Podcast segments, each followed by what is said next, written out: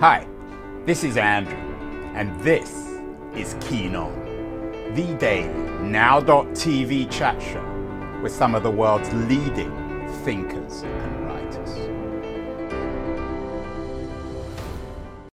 Hello, everybody. It's bright and early on the West Coast on Monday morning, October the 23rd, 2023. I wish I could bring you some good news, but there isn't much, at least judging from the front page of the world's newspapers. The war in Gaza is intensifying, creating all sorts of terrible personal tragedies, and doesn't seem to be going anywhere except becoming worse and worse. Meanwhile, there's another war that seems to be going on, a war of words over this particular war in the United States. One of the other headlines from the New York Times this morning is that LinkedIn, one of the social networks that's rarely in the headlines and particularly uncontroversial, has given a warning to one site that is in the business of shaming pro-Palestinian sentiment. And this war of words is really interesting. Over the last couple of weeks, Harvard, as so often, has become the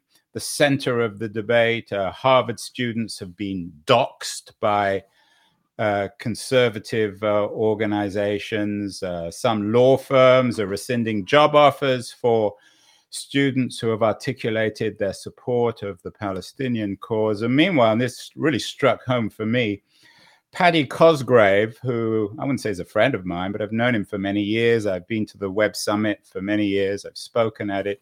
He had to step down. Web Summit is a 70,000 person strong conference held annually in Portugal, the biggest tech conference of the world. He had to step down over remarks suggesting that we needed to treat, so at least in Paddy's words, crimes against humanity of the Israelis in the same way as Hamas. So one man who knows all, who is all too familiar with these controversies, the war of words rather than the war of military organizations, is my guest today. Greg Lukianoff is the CEO and president of the Foundation for Individual Rights and Expression, otherwise known as FIRE.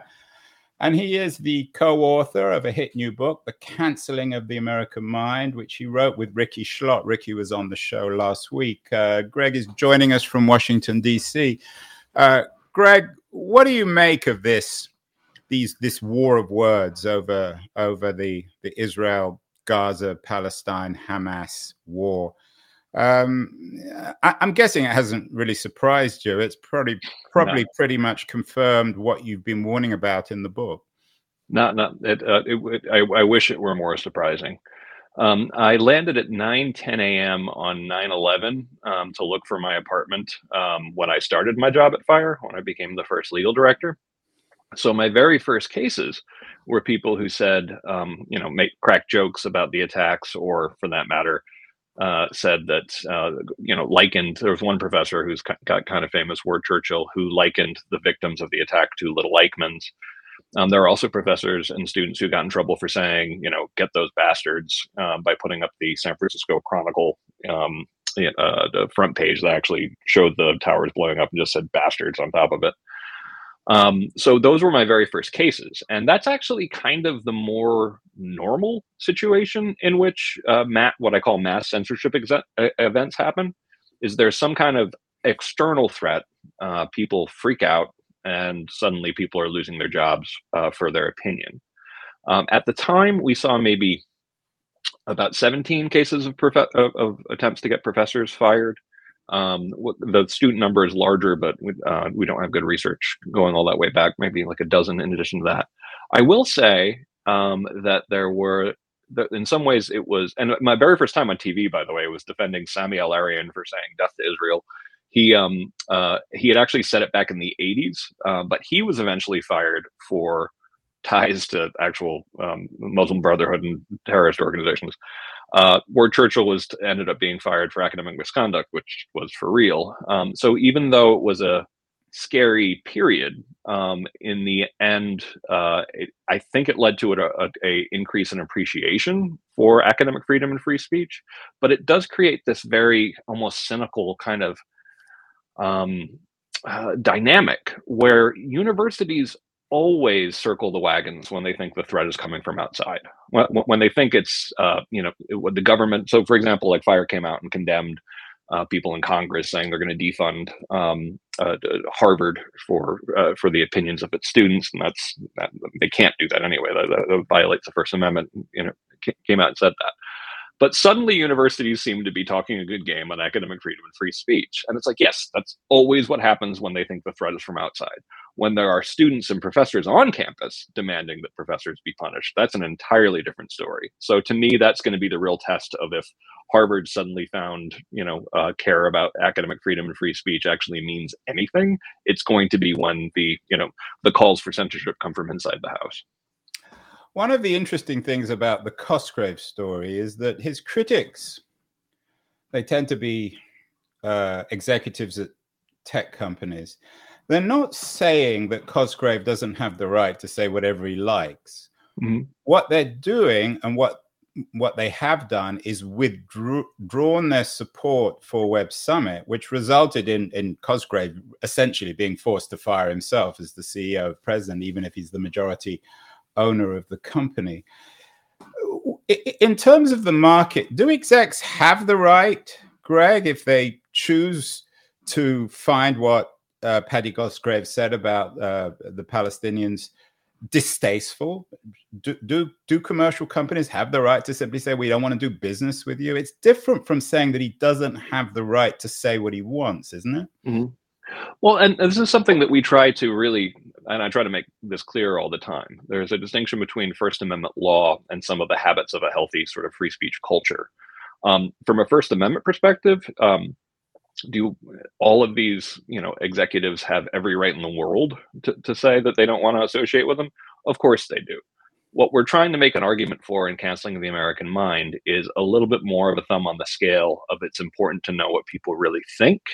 Everyone's entitled to their opinion, et cetera, et cetera. Things like to each their own, not my cup of tea. All of these, I'm using old-fashioned idioms to make the point that America already had some ideas of what a free speech culture looked like. Certainly when I was a kid, it's a free country. Everyone's entitled to their opinion were things that got repeated so often that there were cliches, but they also were cliches because we could consider them to be true.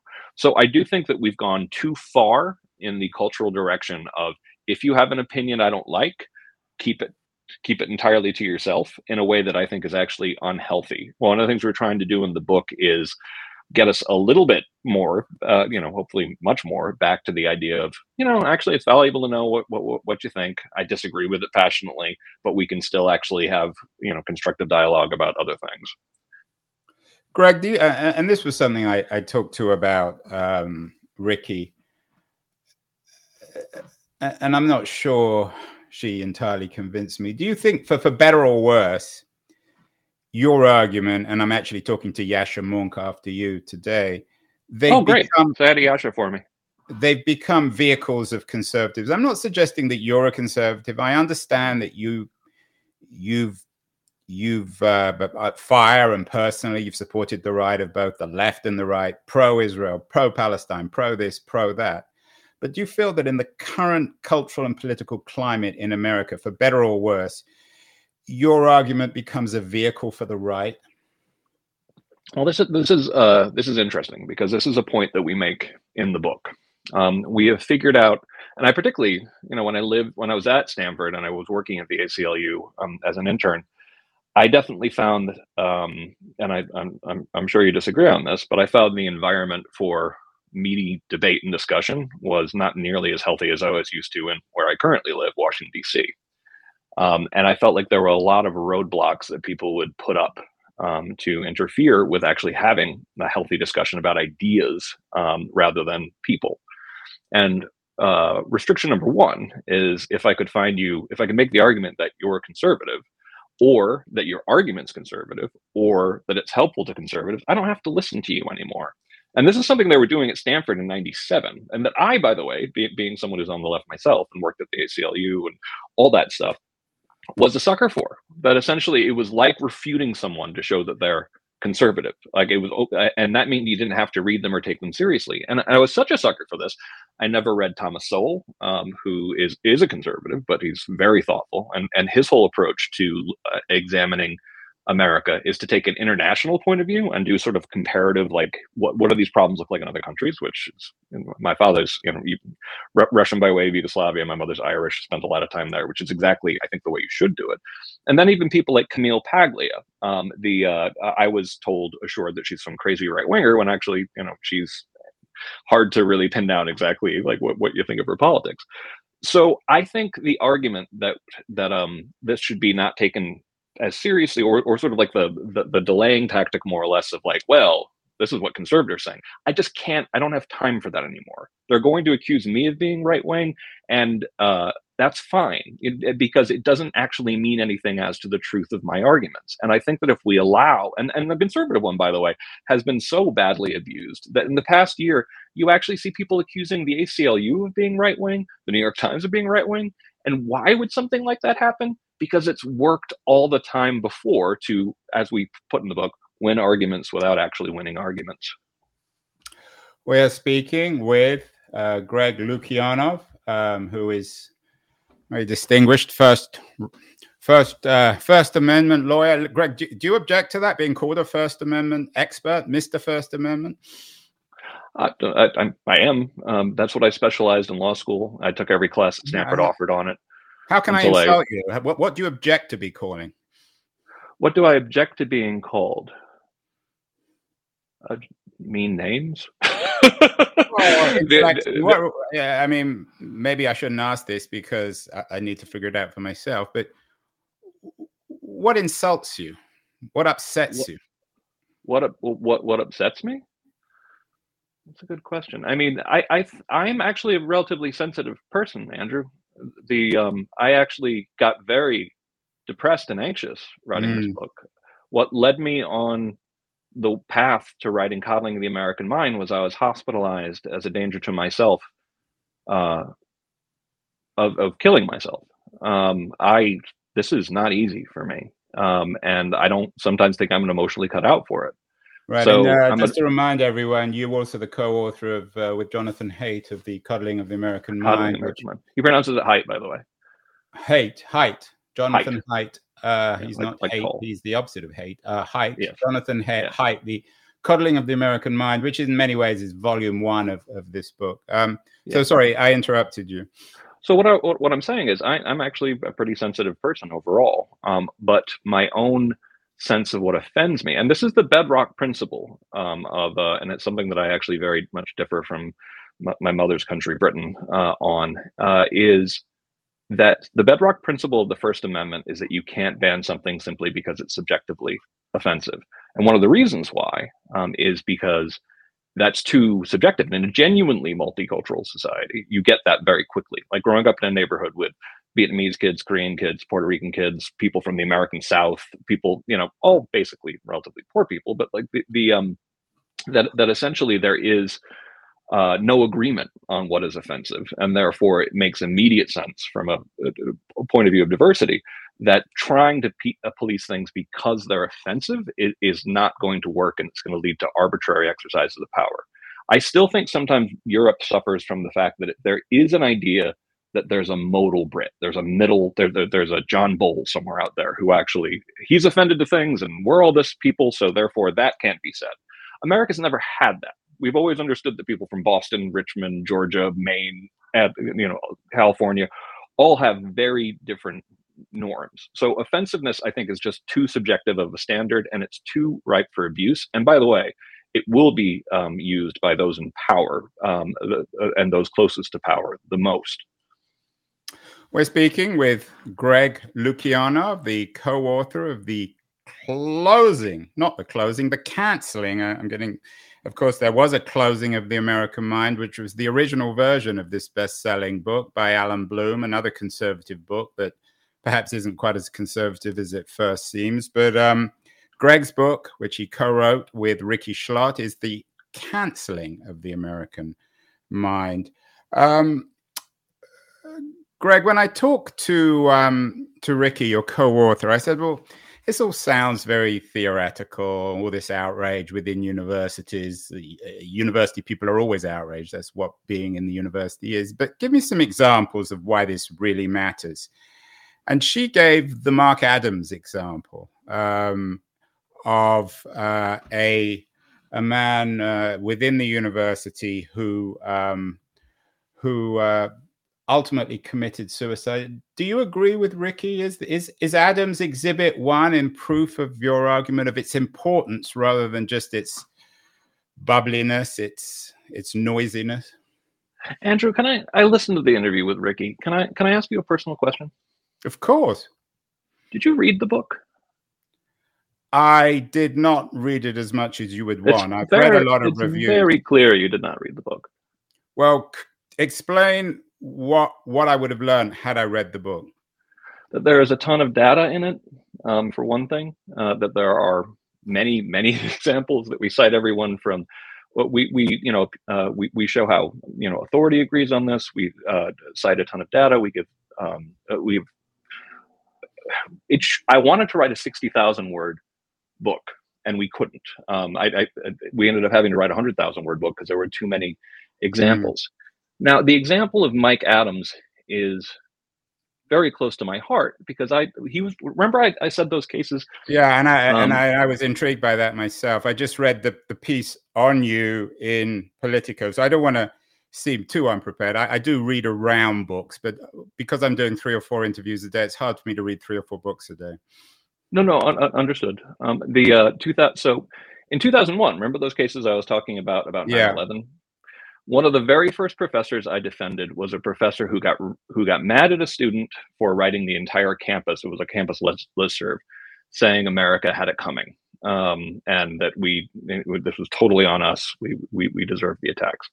And he wrote back something to the effect of, you know what, I think this is First Amendment protected, but just as bigoted and simple-minded speech is protected, so is this. So he mocked what the student had to say, while it was still smoldering at ground zero, and that's where when I started. So they launched an investigation of the professor, and there's no question from a legal standpoint, and this is a public college, that this was protected speech. And so I was really mad that they launched an investigation of him. He credited me with being the person who introduced him to the work of comedian Lenny Bruce. And he would credit me for saying, this is how I got my sort of in-your-face kind of conservative style from this point on. And he would write kind of jokey pieces making fun of the left all the time, very much like in the spirit of things that people, write about the right on campus all the time. I think Ricky mentioned that he had a great victory in court that actually was a major victory for academic freedom for the entire country. And he published something, he sent out a tweet joking that I think he addressed it to the governor, and he finished it with, "Massa governor, let my people go." And what he was referring to was the lockdowns. And then there was a campaign to get rid of him. People started coming to his house. They started calling his phone. And he was able to get a severance package from the school, which people thought was outrageous. But I have to remind you, he won a lawsuit already against UNCW. So of course they gave him the severance. I checked in with him in mid-July of 2020, because I actually thought he was we had a huge flood of professors asking for our help in 2020. There was a massive sort of post George Floyd attempt to honestly get people in trouble for things that they posted years ago, get people disinvited, get their acceptance to Harvard removed because of things they said in high school, for example. It was really an ugly time. I thought Mike was the person who could handle it the most. And I checked in with him. He was doing a lot worse than I thought, but it was too late really for me to do much because he'd already signed the severance package, and he killed himself the next week. And one of the things that I am trying to say in the book is that there's a real psychological toll to cancel culture. However, I do think that for skeptics, I think some of the most important thing is to understand the data. So like I said, there were about 3 maybe firings that took place after 9/11. And about 17 attempts to get professors fired in this, and that those were bad years, to be very clear, which people don't get. The numbers of how many professors have to be fired for it to be considered a scandal in the world of academic freedom is 1. The American Association of University Professors did an entire issue on the firing of Stephen Salida, for example, a case we were involved with and we defended. We're talking about, 1,000 known attempts to get professors punished in some way, if not fired.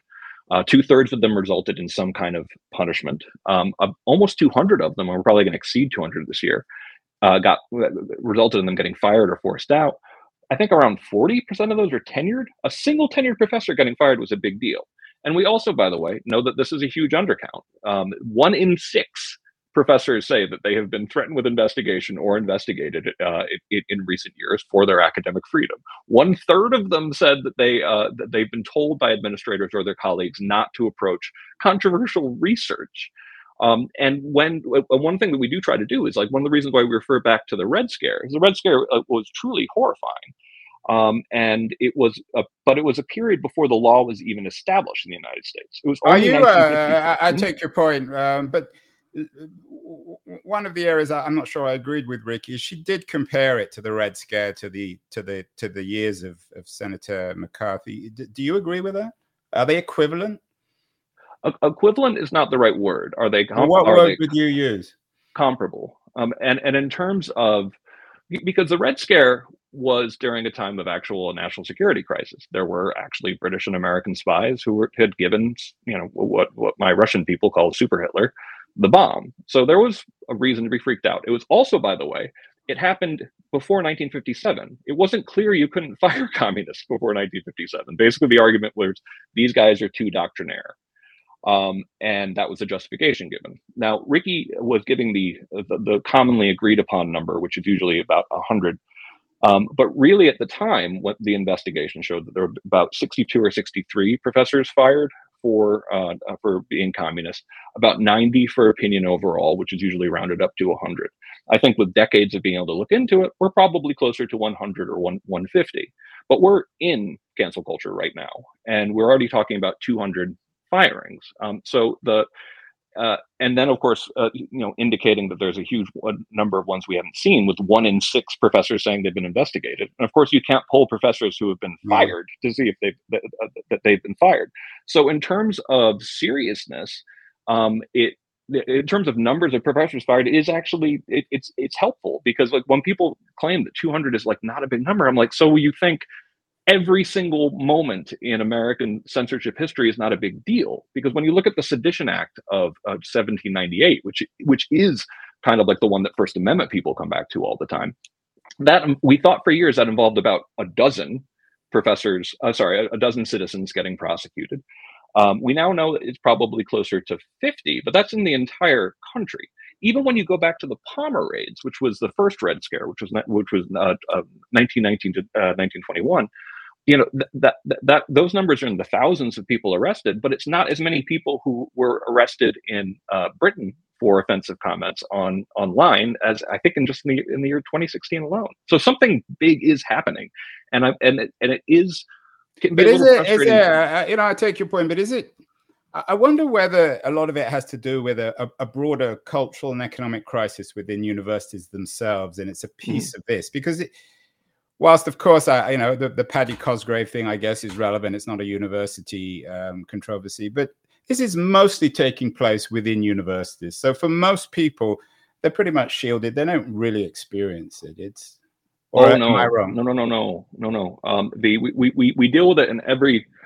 We deal in a variety of industries. We tried to write this in a year, so we were limited to publishing, journalism. We do have a chapter on comedy. That's the one non-knowledge producing industry, and we give examples from all of those. But one thing that I really want people to understand is that cancel culture, particularly in academia, affects you whether you know it or not, because it undermines trust and expertise.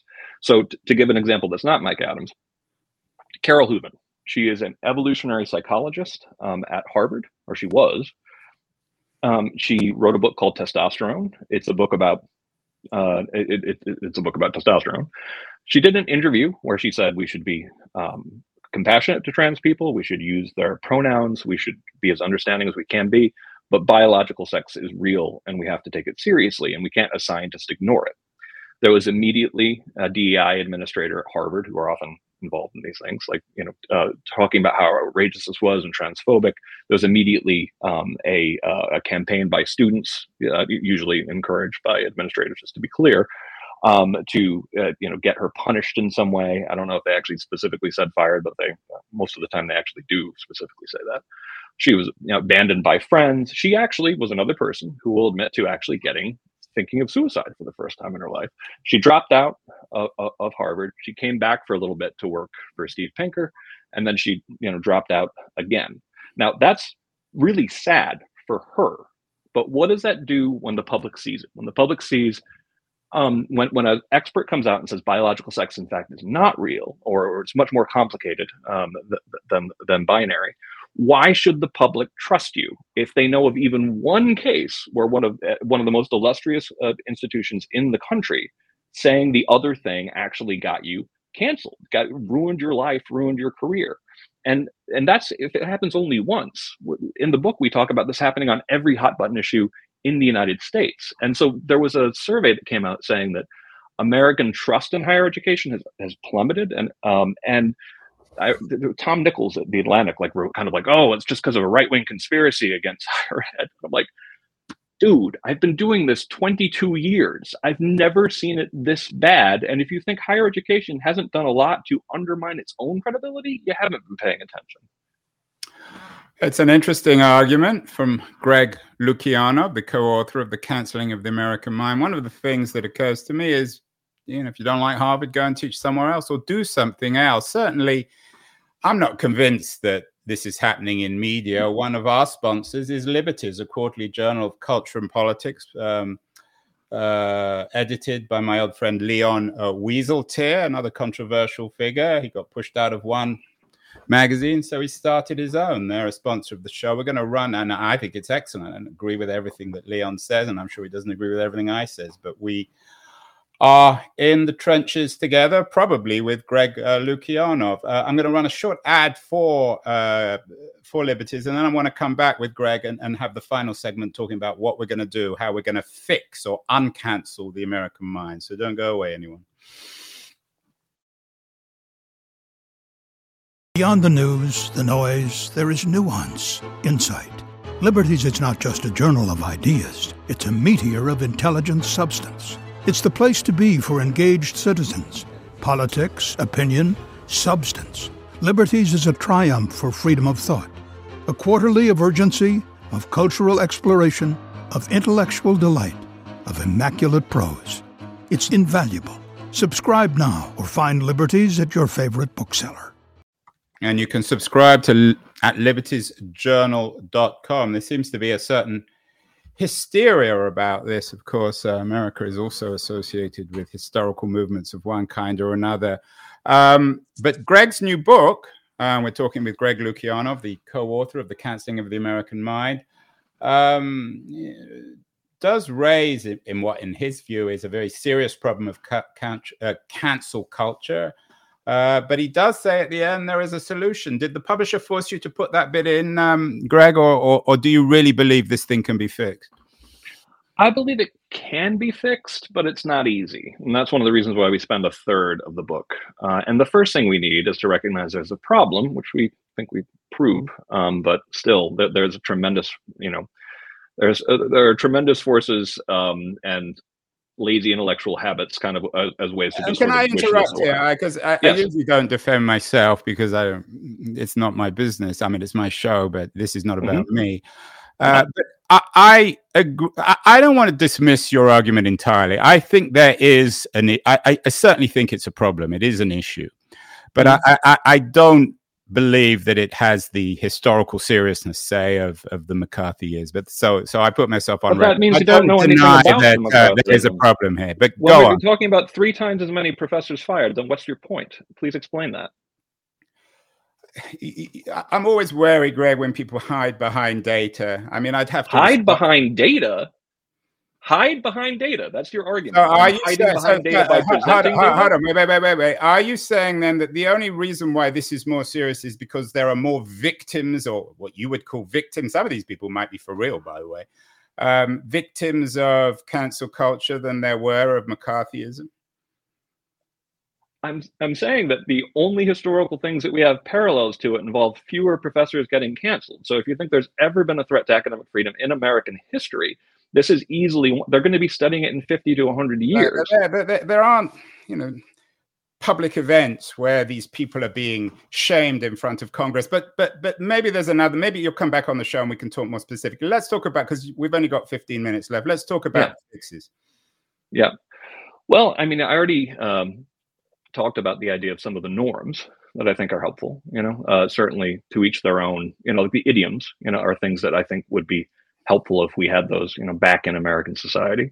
I definitely think, and this isn't as much in the book, but if America had more opportunities from people from different regions and different economic classes to actually get to meet each other, I think that would actually help a lot. I think that a lot of what's happening is the result of lack of physical proximity to each other and very little communication across lines of class. Certainly a lot of very little communication across lines of politics. And that's partially because where we live in the United States now tends to be both. I mean, you know, it was very interesting living in Brooklyn, where I lived in a neighborhood that used to be an old Italian working class neighborhood and became very, very much a upper class. The People's Republic of Brooklyn. Yeah. And people didn't, you know, have dialogue across those lines. So as far as things that can be done, I think that for one thing, we would be a lot healthier if there were ways that people could show that they were smart and hardworking beyond some of the elite higher ed. Now, I don't need proof that that's true. I definitely, when I got to a place like Stanford, I couldn't believe how weird it was that suddenly people were treating me like I was a legit human being, you know, like essentially like suddenly I'm smart. And I'm kind of like, wait a second, I'm sorry. I grew up with a lot of really brilliant people who, you know, are auto mechanics. Like this is disturbing. I think we'd be a lot healthier of a country though, if Silicon Valley, if Goldman Sachs, if a lot of these big companies and a lot of these big universities drew more from places that were less elite. I think we need some pretty dramatic rethinking of how we do K through 12. Currently, my kids are in public school, you know, over here in D.C., and I think that the constructive listening is very important to learn, and also being able to take the other side of an argument is a great way to start learning that not everyone who disagrees with you is stupid or evil, which I think we've actually badly fallen into, partly out of, you know, lack of exposure to each other. So we talk about parenting in the book. We talk about K through 12 reform. We talk about what corporations can do to have less of these problems, and we talk about, you know, higher ed reform. And I think there's lots to be done. And interestingly, by the way, I think a lot of the things that could actually improve the environment for freedom of speech and due process in higher ed also are things that would lower cost, which has been, you know, out of control over the past couple decades. You don't sound particularly convinced, I have to say. Oh, that it's easily fixed, you mean? Well, not easily fixed, but fixed at all. I always, and this is not a very funny joke, I always say when people start talking about big problems being fixed by education, it usually means that they're just punting, they're throwing a Hail Mary, that they actually have no idea of how to fix this thing. But this is the problem already so overburdened. Yeah, but this is the problem coming from education. So like the idea that education institutes wouldn't have a role in it. Is it, Greg? Is you know, you talk about the fragility and how seriously everyone takes one another. Is it coming from the culture, from the education, from the family, or from all three, or from everything? It's coming largely from education. I'd say K through 12 plus elite colleges are among some of the problems, but also non-elite colleges as well. Because remember, these can't be divorced from each other, because K through 12 is dominated by graduates of education schools, and education schools have pretty, you know, people, even leaders in education schools have been picking on education schools for being too groupthinky and too ideologically rigid, you know, going back decades, even the 1960s, but even as recently as, you know, 2 decades ago, that these are problems largely created by education. It's not that we wouldn't have some version of polarization or some of these issues without education, but certainly education, rather than tamping some of this stuff down, is accelerating it like crazy. Some people believe that AI will deepen the problem. Some people see it as a solution. What do you think? I don't know. That's one of those ones I think a fair amount about. I think the problem is that with AI being, you know, programmed to a large degree by some of the people who graduated from colleges, we might actually be doubling down on some of the existing biases we already have. So, As I'm saying, we can't rely on AI to save us. There are ways it could be helpful, but it could also make things worse. It's about as perceptive as I can be on that one. And what about just, and I know this is a very general remark too, being a little bit more sensitive. You bring up Adams, and of course his own narrative was very tragic, but he made jokes about slavery. I mean, at what point do we need to self-censor here and simply understand that you can't really make jokes about slavery or the Holocaust or other subjects that get to the very core of people's identity? Because I think that there's a value in knowing what people really think. I'm not a free speech absolutist because that doesn't exist, but I am an opinion absolutist, that essentially it's valuable to know what people really think, full stop. And I think that if we're engaged in trying to figure out what is true and what is real, which is one of the most important things you can engage in, it can't be a place that has limitations just on the idea that things are offensive. Now, there are such things as racial and sexual harassment, but those have definitions, and they're generally considered in the law to be patterns of discriminatory behavior, not mere expression of opinion. And when they are actually interpreted as mere expression of opinion, they run afoul of the First Amendment, and appropriately so. Do we need a new law, maybe a Lenny Bruce law? You mentioned that Adams fancied himself as Lenny Bruce. He's no longer around to know one way or the other. Certainly when you hear some jokes, supposed quote-unquote jokes on the right about the Holocaust, for example, jokes about gassing, people say, well, we're only joking, have a sense of humor. Do you think we need a Lenny Bruce rule that suggests that humor requires other people to actually laugh, and that there aren't many, there are many called, but very few chosen in terms of comedians like Lenny Bruce, who successfully offend and at the same time credibly make an interesting point? I'm thinking about the interview I'm doing tonight with Nick Gillespie, who's an editor at Reason Magazine and probably one of the finest. Yeah, I know him. I've ever met. And he would take issue with the idea that Lenny Bruce was funny. And there certainly are routines that he did that were very smart and very evocative, but that are arguably not all that funny. So like such a law saying it has to be funny first, wouldn't even necessarily live up to the... So anyone can be. So in other words, if you accept his argument, he's a libertarian, anyone can claim to be Lenny Bruce because nobody knows who's funny or not. And you can make jokes about anything. Dead babies, gas chambers, slavery, doesn't really matter. Is it really that shocking to say that I think you can make jokes about anything? No, I just want to get you on record. Oh yeah, well, but here's the thing. I mean, like one of the reasons why people don't make that argument is social sanction. Don't make dead baby jokes very often, is because most of us think it's disgusting. And that's the thing that I worry about, particularly people on my side of the political fence. We see too many answers in power having more power to make us do good things. A lot of what society is supposed to be like is actually us calling each other out and using things that don't have the compulsion or force of law, but being like, that's really gross, dude. Like, why would you make that argument? Like, what was your point? Which happens every moment of every day. So like the idea of there being an additional legal force to it, it will get abused in the name of what power already thinks. And does it mean, I mean, can Jews, for example, make jokes about the gas chambers?